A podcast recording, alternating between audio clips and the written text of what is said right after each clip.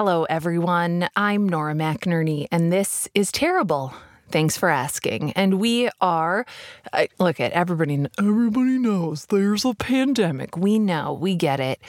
Uh, I've been recording in my car. I just had a breakthrough moment where I realized why am I sitting in the driver's side where I have less room to hold a laptop, a recorder, and a microphone? I should be in the passenger side.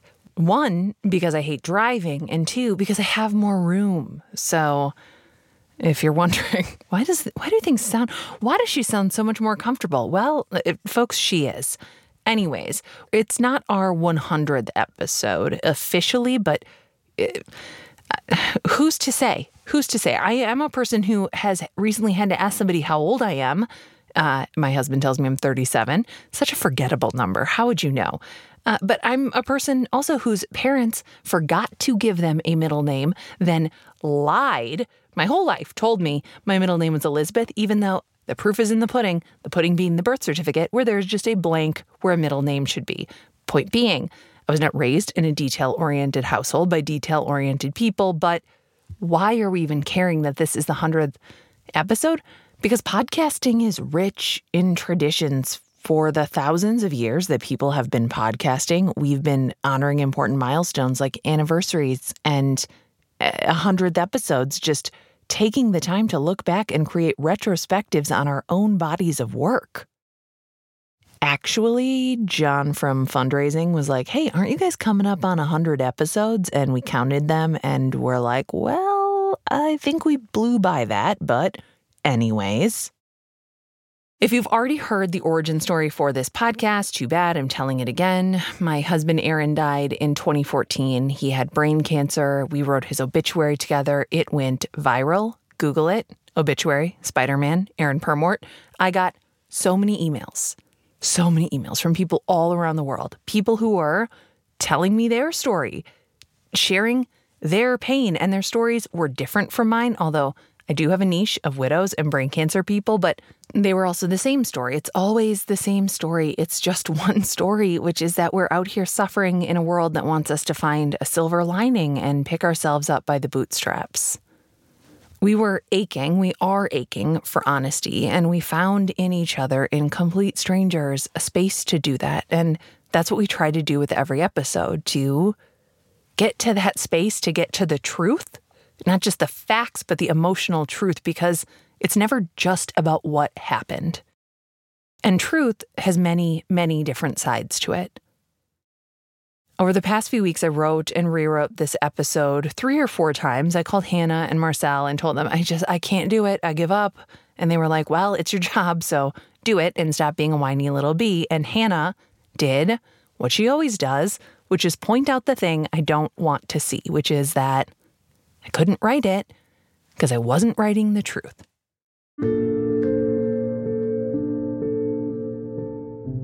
I was writing what I thought you'd want to hear. I was trying to create an episode that concisely recapped the experience of making this show for the past however many years. I was trying to dig through hundreds of hours of tape to find life lessons and key takeaways, and that is not the truth.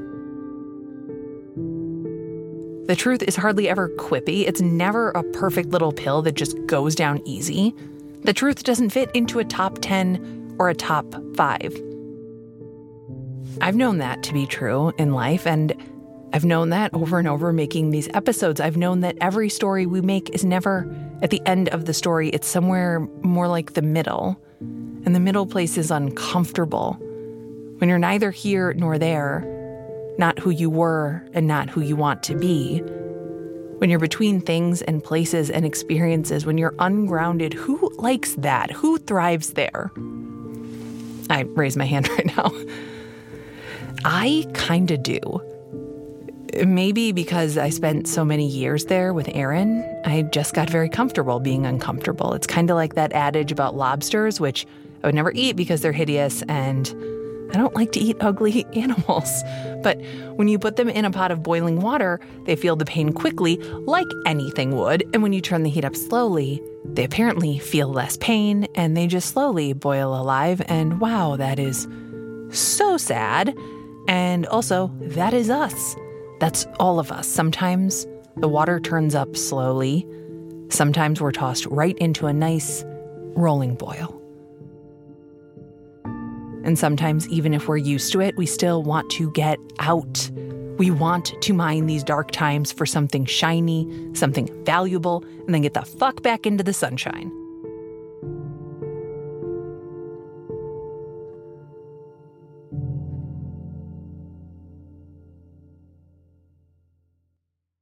Most people don't find this show because their lives have gone uh, perfectly. Most people find this show because they're going through something, or someone they know is going through something, or because they have gone through something. And while this show is not for everyone, so please, if you do like it, rate and review it on your podcast app for the love of God.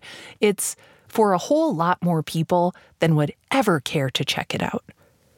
When I tell people about this show, when you, ask, oh God, I, I dread being asked what I do for a living. I'm like, ah, yeah, a little of this, little of that ah, nothing much.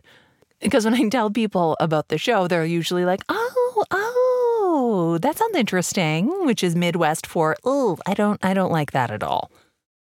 It sounds interesting, but who would want to listen to something that is unresolved? Who would want to spend more time in that liminal space than absolutely necessary? And that's where I gesture to all of you.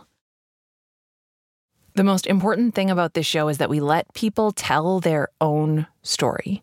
We let them own their own story. The people on the show aren't guests, they are participants, and that's really important. Because when you've gone through something difficult, if you're right in the midst of something difficult, your story will also become a piece of social currency, something for people to connect through. Oh, did you hear about Hannah? Yeah, it's so sad. Oh. And that's usually not nefarious and is usually not malicious, but the more your story gets passed around, the edges are rubbed off. It goes from something multifaceted, something complex, to something simple, something sad. And that, the pity, is what makes the isolation of suffering even lonelier. You are not a sad story, even if your story is sad. Your story might make people feel bad, but you don't need anyone to feel bad for you. I've always been good at pitying people. As a Midwesterner who feels obligated to tell you what a deal I got on anything you compliment, I know that pity is the cheapest emotion there is. It costs you nothing to feel bad for somebody, so we toss it around like emotional confetti. I grew up feeling bad for so many people. Felt bad for the guy standing at the freeway exit in below freezing temperatures. I felt bad for the starving kids my parents told me about while I refused to eat anything but buttered noodles or plain potatoes for dinner. I felt bad for the blind kid who got on the bus with my brother, and I lay awake at night just imagining all kinds of sad things about his sightless teenage life. What a jackass. Pity let me keep other people at a distance. It let me just observe them like a television show and turn human beings into nothing but sad stories, which nobody is. Okay? A lot of pity is just having a bad imagination and literally just projecting your own feelings onto someone else. Not one single person has gotten your pity and been like, oh, thank you. It feels so good to know that you see me as nothing but something sad. So, hmm. The point is, anything that I perceived as sad, I, I don't know, it just, I, I never let it get too close. I let myself be lulled into this sort of comfort where, you know, bad things happen to other people, which is how a lot of us feel until ding, ding, ding, you're other people. So, 2011, it's a devastatingly normal October Monday in Minnesota. I kissed my boyfriend goodbye. I left for work. The sky was a bright, clear blue. The temperature was perfect for a capital F, capital O fall outfit. I'm talking a light jacket over a light dress, leggings, boots, pulled together with a blanket scarf. I said it was 2011. I stopped at our neighborhood coffee shop and bought my Americano and prepaid for his. Cute. And then I went to the advertising agency where I worked. I sat in my communal open space office and waited for him to get to work at an agency a mile north of my own office so we could talk on GChat all day about our plans for the night, our plans for the week, and our plans for the house that we now both lived in.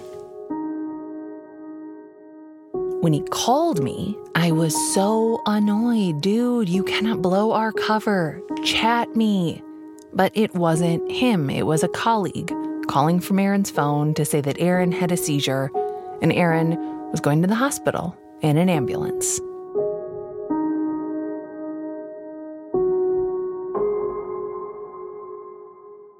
Four days later, I was standing in the lobby of the neurology unit of our local hospital watching the morning break over Minneapolis.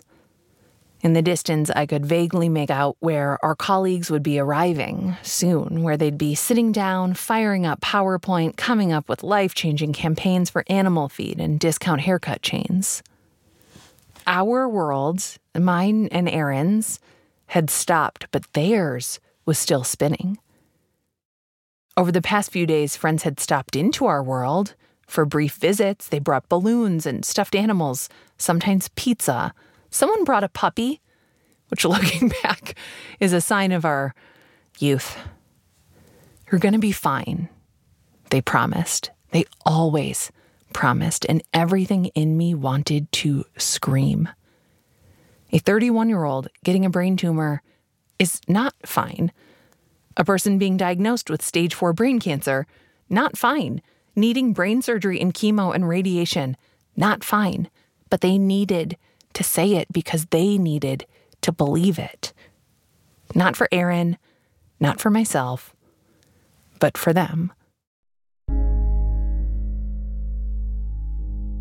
What was that? That was pity. I knew it the moment I felt it being directed at me and at Aaron. I didn't know what its opposite was, but that's what I craved. Empathy is a very overused and slightly misunderstood buzzword right now, but it wasn't in 2011, at least not in the circle of mid 20s, young professionalish people that I was a part of. So I didn't have the language to express how lonely it felt to have the person I loved reduced to just a sad story. I didn't have the language to say that it was okay for hard things to be hard and for scary things to be scary, that we didn't need them to feel bad for us. We needed them to just feel with us. We needed them to show up. And some people did, physically, sure, but also emotionally. There were a very few people, and just a few, people who let Aaron and me be sad or happy or anxious.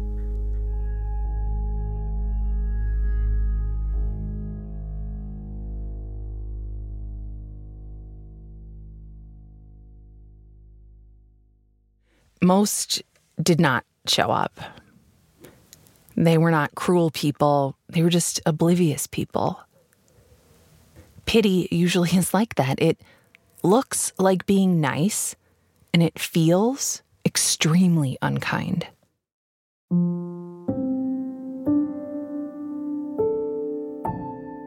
These past months of isolation have illuminated that confusion and emotional distance I felt during Aaron's sickness and after his death. And I know from hearing from so many of you that you felt that too. We've seen a lot of people look at the suffering and fear of other people and saying, You'll be fine. We are not all in this together, at least not in the same ways. None of us experience anything in the same way. Even the death of a loved one is a different experience for every mourner. Remember funerals. I mean, man, who knew one day you would long for a funeral? A funeral is this communal experience filled with people crying over something that is entirely personal. And so is this the way you experience this pandemic, this isolation, this unemployment, this confluence of events is specific to you. Yes, it is affecting the entire world and it is affecting you differently than it affects me. It affects me differently than it affects my husband or how it affects our children. Because we are all carrying our own internal world inside of us, a nice big mix, a nice big, we're human grab bags of emotional confetti that includes the context of who we are in the world, what happened to us before, and what is happening to us now. And we need our individual experience acknowledged, not just by others, but by ourselves. Nobody needs your pity, not even you. Everyone needs your empathy, even you. And if you're wondering how to get there, we will be right back.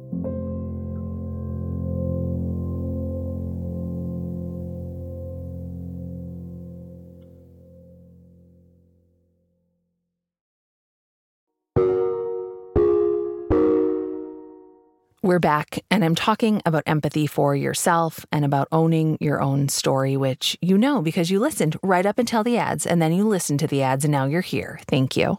What were we talking about? Pity and empathy and the power of owning your own story. There's a moment I think about often in episode six, uh, a Henry Sky, an interview I did very, very early on in my career when I myself was secretly pregnant after having lost a pregnancy a few years before, right before Aaron died. And I'm interviewing a mother whose son Henry was stillborn. And in that interview, right before the first big emotional crescendo of the story, this happens. I he put the ultrasound on my belly and and he couldn't find the heartbeat either. And in that moment, I remember him saying, I'm sorry, but your baby died inside of you.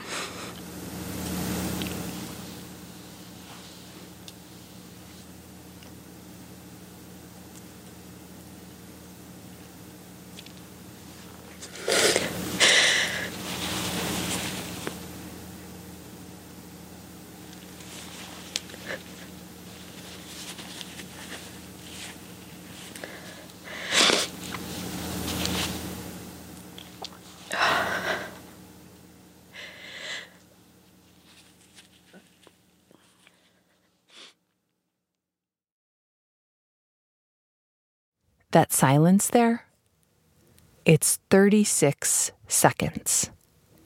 And in the moment, listening to her crying on the other end, it felt like 15 minutes, maybe 20. It felt like an entire lifetime had occurred before she spoke again. And when she did, it was this beautiful expression of what she had felt after hearing those words. Your baby died inside of you. I remember that he just pushed the ultrasound on my belly so hard, and I just was in so much pain. And I think uh, it was all sorts of pain physical pain, emotional pain, any sort of possible pain that exists in the universe happened in that moment.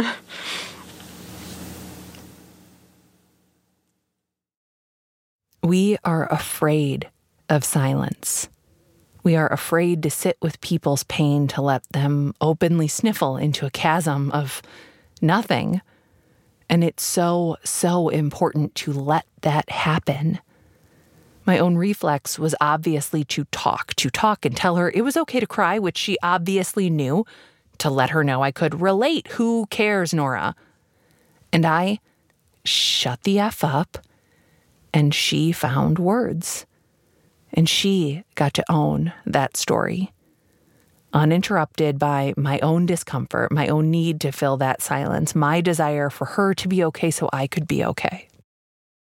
Silence is not just a problem we confront with other people, it's something we struggle with on our own.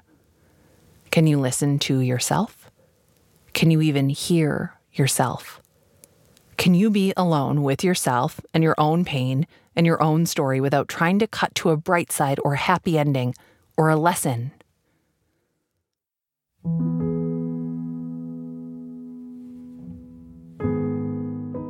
There's something that happens when people tell us their stories. We have to start our interviews by reminding them to stay in the moment. not to tell a story by saying, Well, of course I know now, or Well, I should have known, or Fast forward.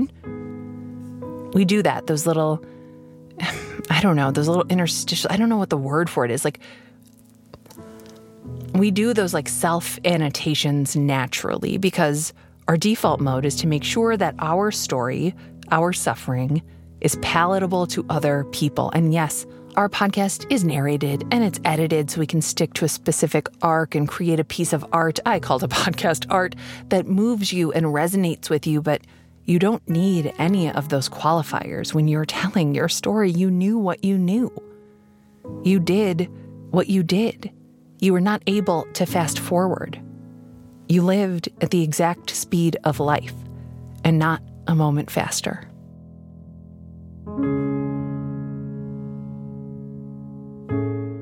Putting yourself at the center of your own story doesn't mean you think you are the center of the world. It's not navel gazing to self reflect or turn over the events of your own experience in search of meaning or purpose or identity. There are things that need to be acknowledged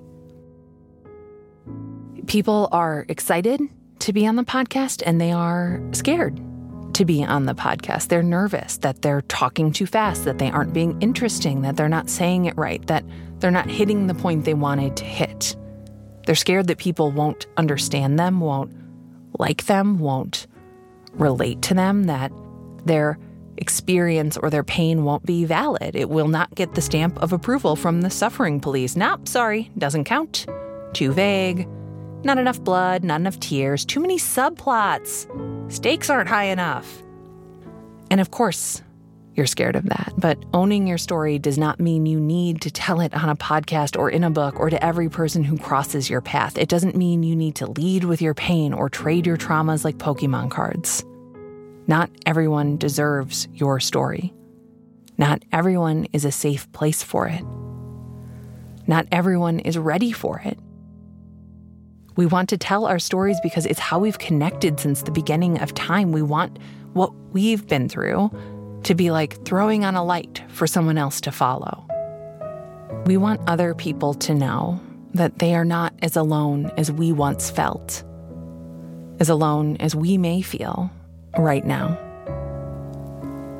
A while ago, we started an audience program called the Terrible Writing Club. It was a way for all of us to try to dig into our own stories. And we're bringing it back. It's a chance to share your story with a community of people who are more likely to respond with empathy than with pity. You can find a link in the show description with all the details, but you have to sign up soon. So hit that link.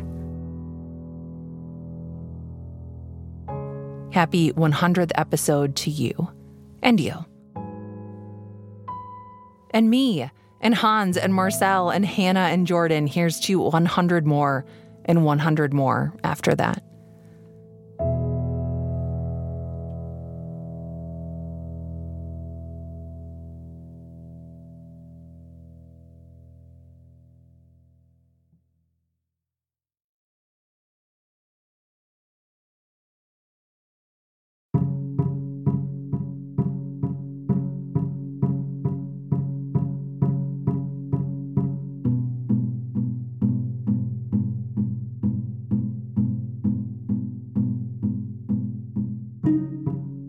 This has been terrible. Thanks for asking.